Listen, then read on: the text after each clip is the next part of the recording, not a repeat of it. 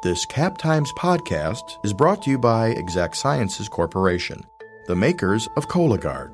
Learn more at exactsciences.com. A lot of the parents have been the ones to send me the photos of their kids making the food, and they are just really grateful that students have something to do during this time Mhm. um, and that they're engaged in what they're learning.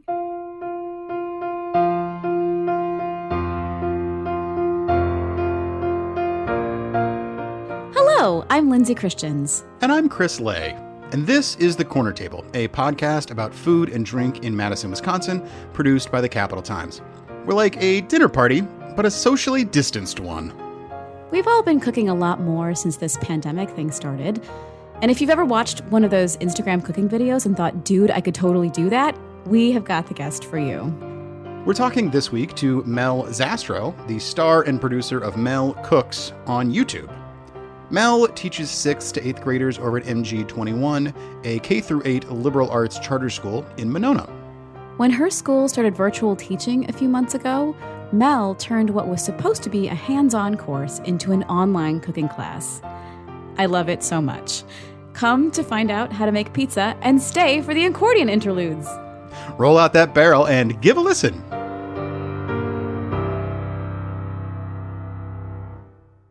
Thank you so much for joining us, Mel. Welcome. Thank you.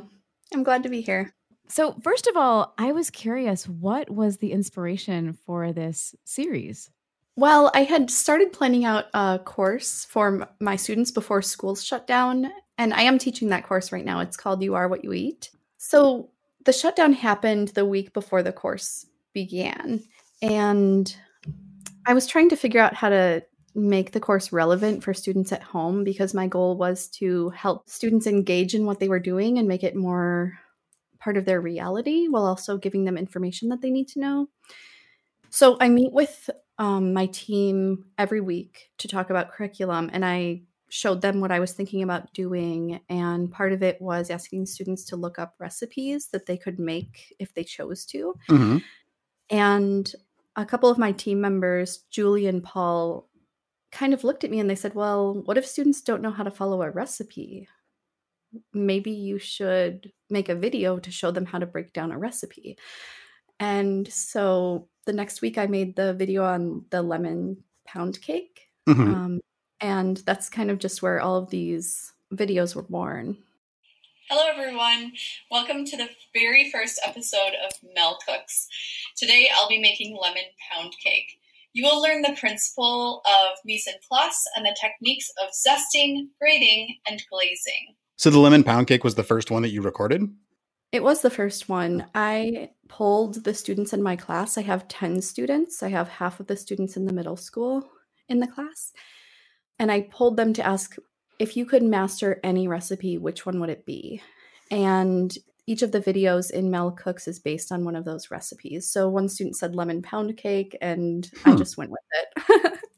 Was there any any follow up? I'm intrigued because I mean, obviously, even at that young an age, food has narratives attached to it. Like, is is the, the student who requested lemon pound cake? Is do you know if that's something that you know their parents made or grandparents, or maybe something they had at a restaurant that they loved? And I mean, is, is, was there any um, I guess, longer dive into into what it was that inspired these kids to request these things? You know, I didn't ask them at the time. We did focus for a week on traditions, and I asked them to kind of do some research on an important family dish, but none of those things came back up. So I Hmm. should definitely ask them.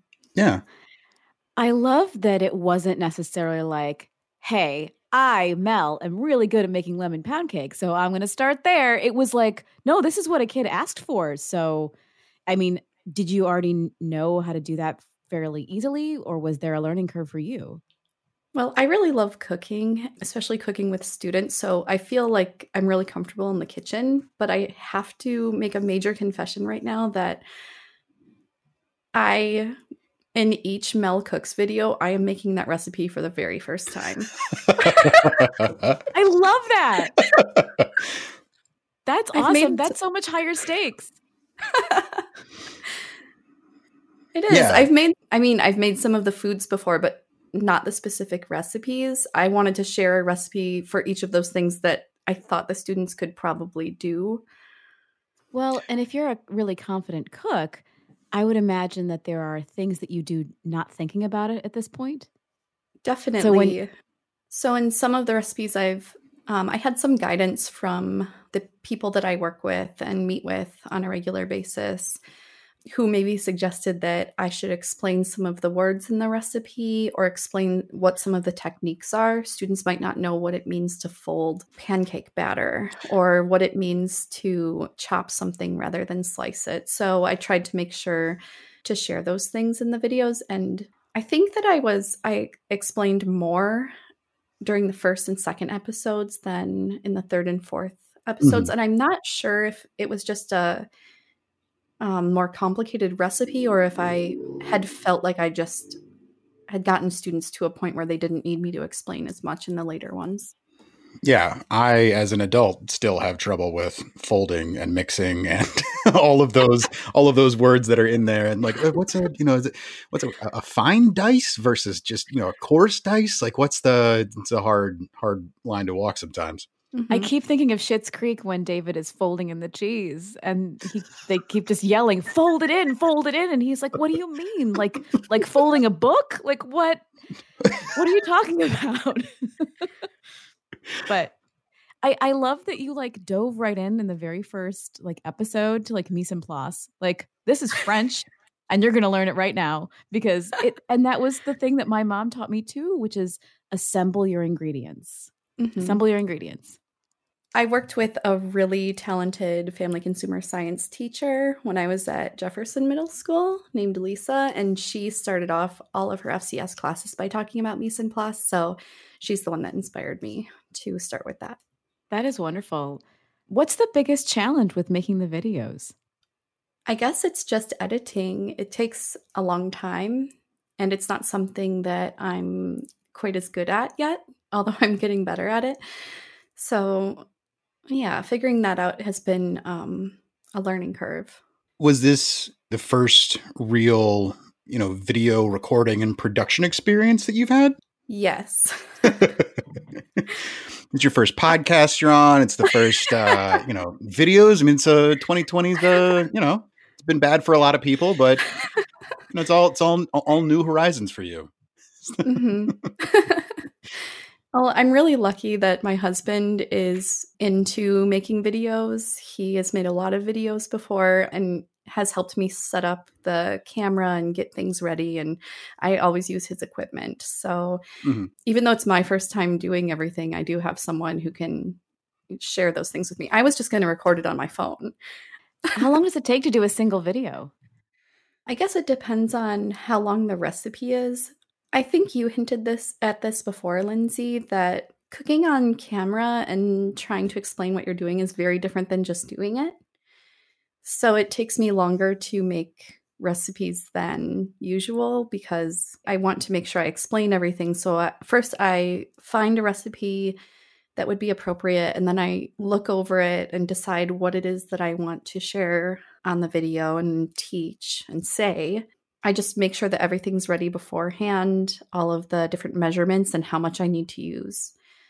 If I'm doubling it or halving the recipe so that I can explain that. And then during the process, so we actually film with just a photo camera because that's what we have, but there's a 30 minute limit on the video. So we just, I need to make sure that I'm not going over that limit because then it stops recording. So I usually stop the recording and then start it again if I if I have a, a gap in time or if something needs to rest or especially when, you know, something's cooking in the oven, I don't expect anyone to watch that. Yeah. when you do the fast forward and yeah.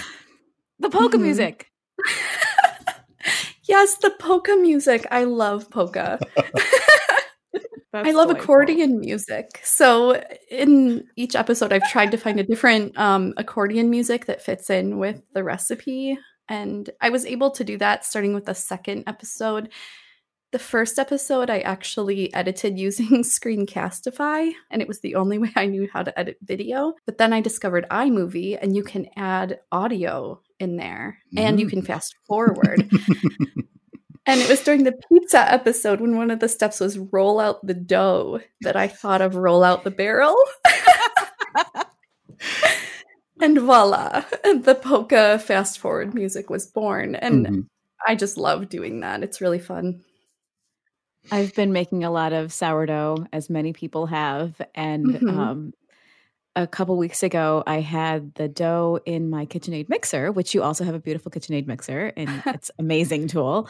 And I just like put it on the counter, and I put the dough hook in there, and I set it to to rolling, and it rocked itself off the counter No. and landed on the floor, my kitchen floor. And the KitchenAid mixer is like basically a Mack truck. Like it's fine. Oh yeah. But Like the a little- floor. Yeah, the floor is very dented. The floor was very unhappy. And my dough for my bread was pretty much fine, I think. Like I baked it and it was okay.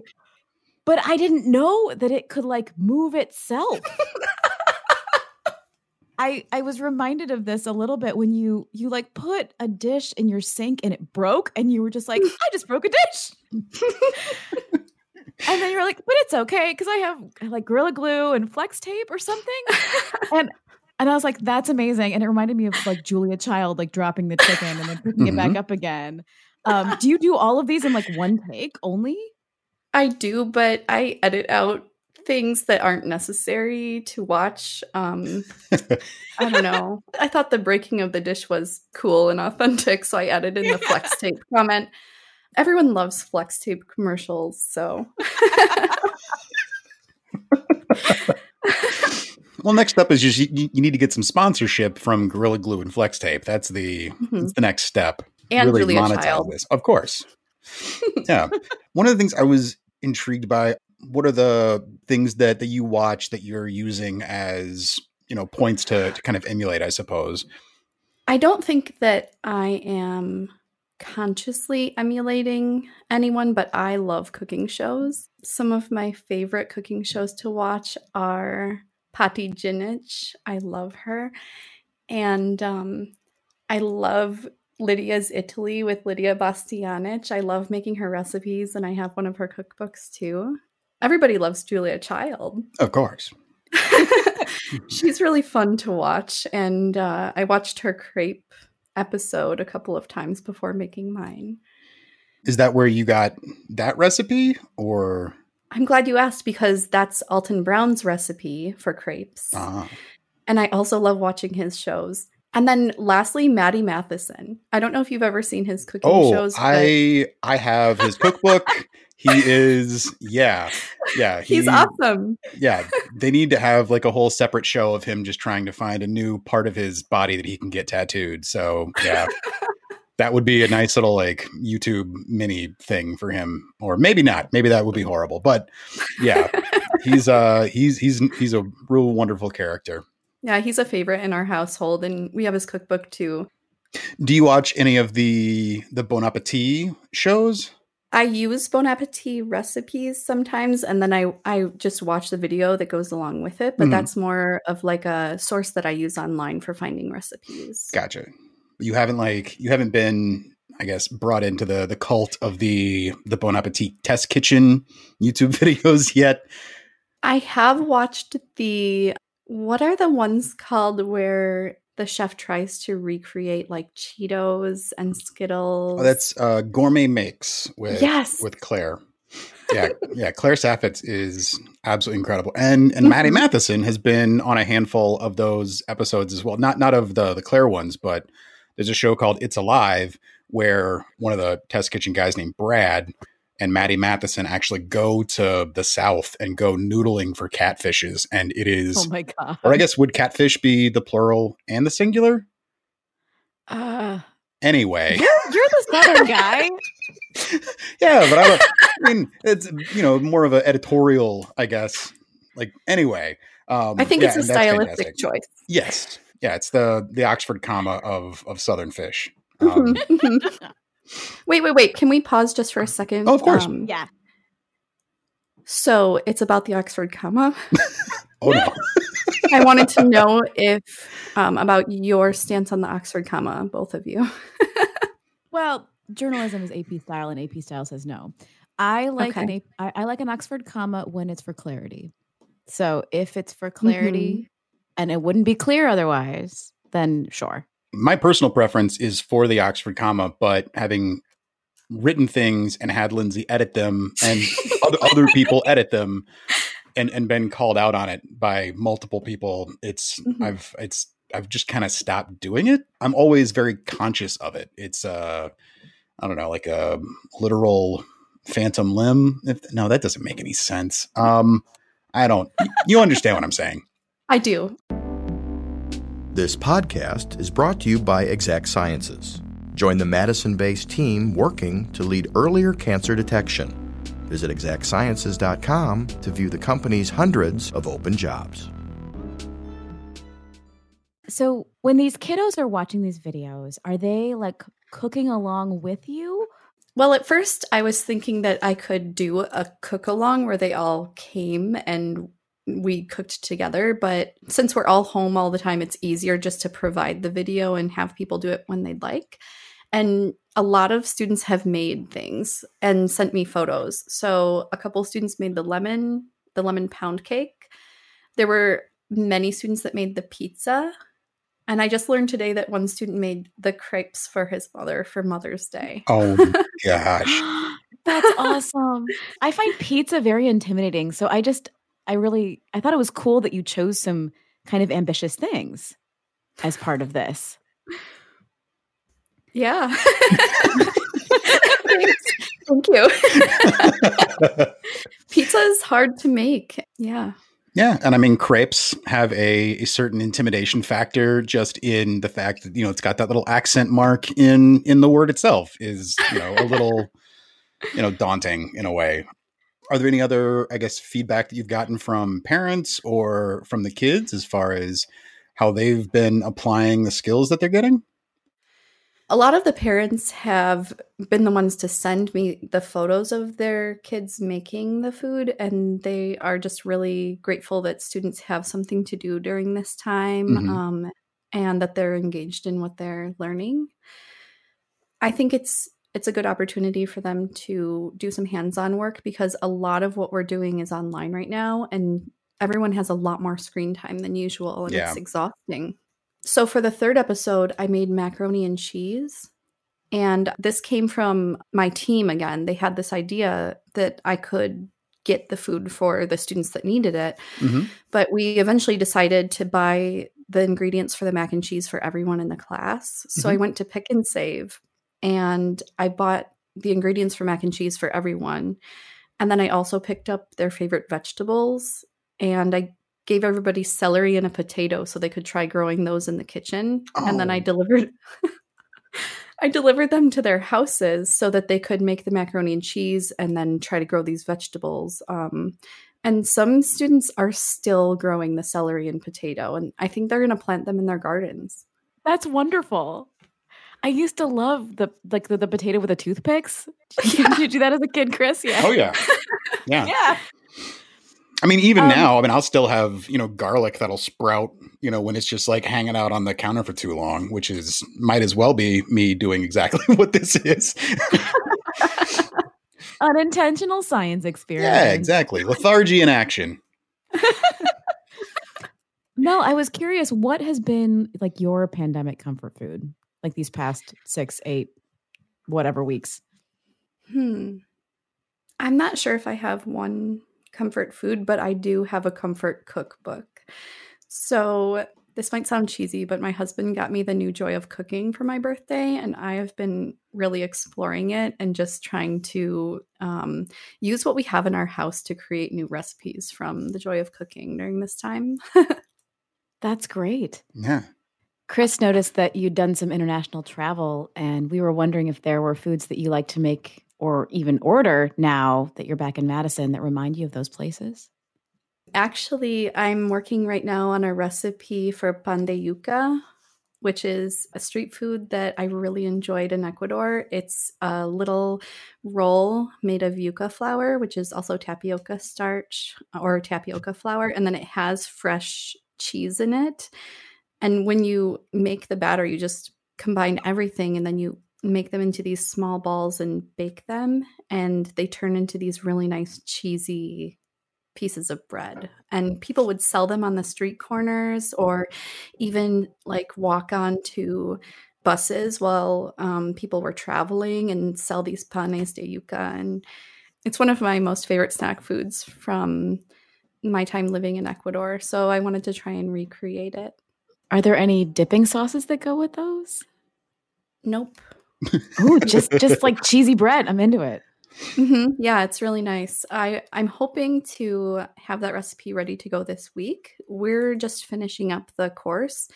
So for my final product, I'm making the pan de yuca in the video. And a lot of students have chosen for their final product to garden, but there are a couple students that are also making recipes. There's a student making pancake art, there's pizza art, there's macarons, and also scrambled eggs. So I'll get some videos or photos from students in the next week of them making their own recipes. Nice. You mentioned that some of them are doing some farming things, and you actually have I mean, the bio on the website also mentions that you worked on an organic mushroom farm for a while. I did. I worked in the gardens at River Valley Ranch, which is in Burlington near my parents' house when I came back from Ecuador for a whole summer. And I that's the summer I learned how to garden and I did it working on a farm and it was really beautiful. I also had a chance to harvest mushrooms sometimes and work at a farmer's market. What are you um what are you excited about growing right now? I have a pretty um, intense garden. I'm excited for the strawberries to be ripe, but my favorite thing to grow is celery. I think there's nothing like garden celery. It's crunchier, it's spicy. You can just take off one celery rib. You don't have to harvest the whole thing at once. It's the greatest plant to grow.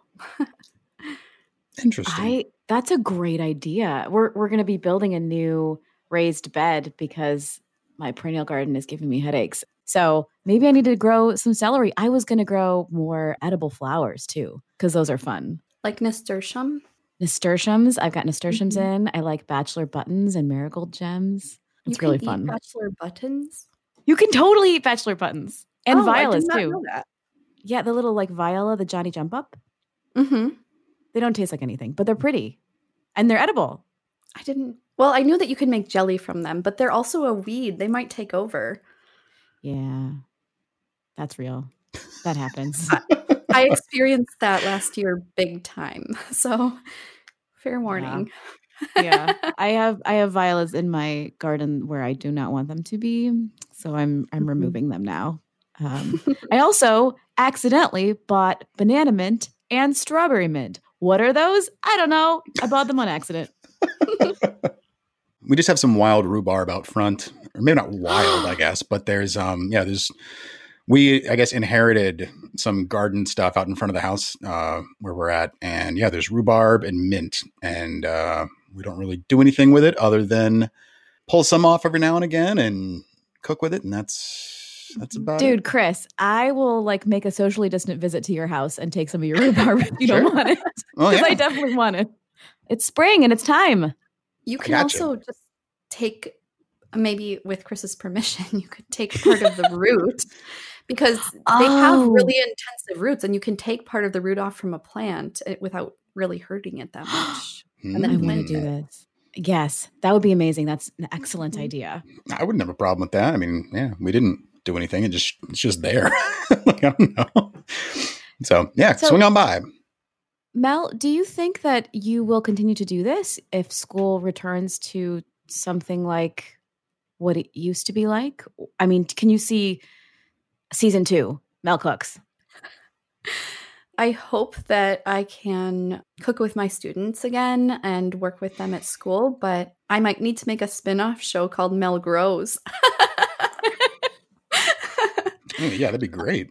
yeah, I'm not sure. I, I know that I'm going to be making this fourth episode, but I'm not sure like what shape it'll take or how it'll continue and what the future holds for school in the fall either. It's it's all up in the air.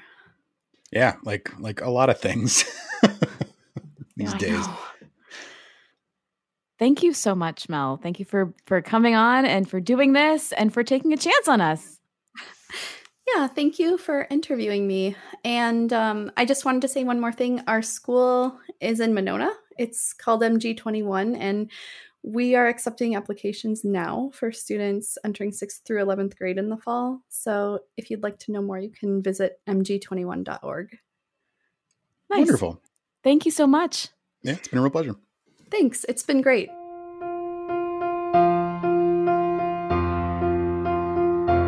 This has been The Corner Table, a podcast about food and drink in Madison, Wisconsin, produced by the Capital Times.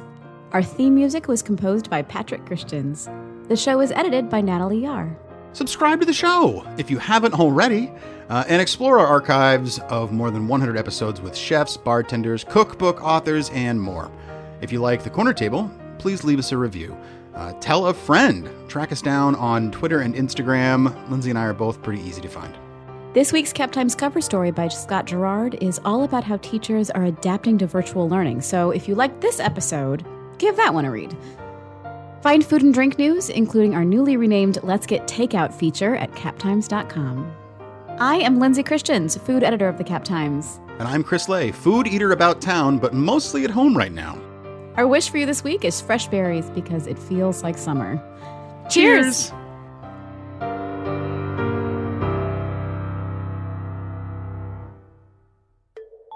This podcast has been brought to you by Exact Sciences Corporation, the makers of Cologuard. Once again, be sure to learn more at exactsciences.com.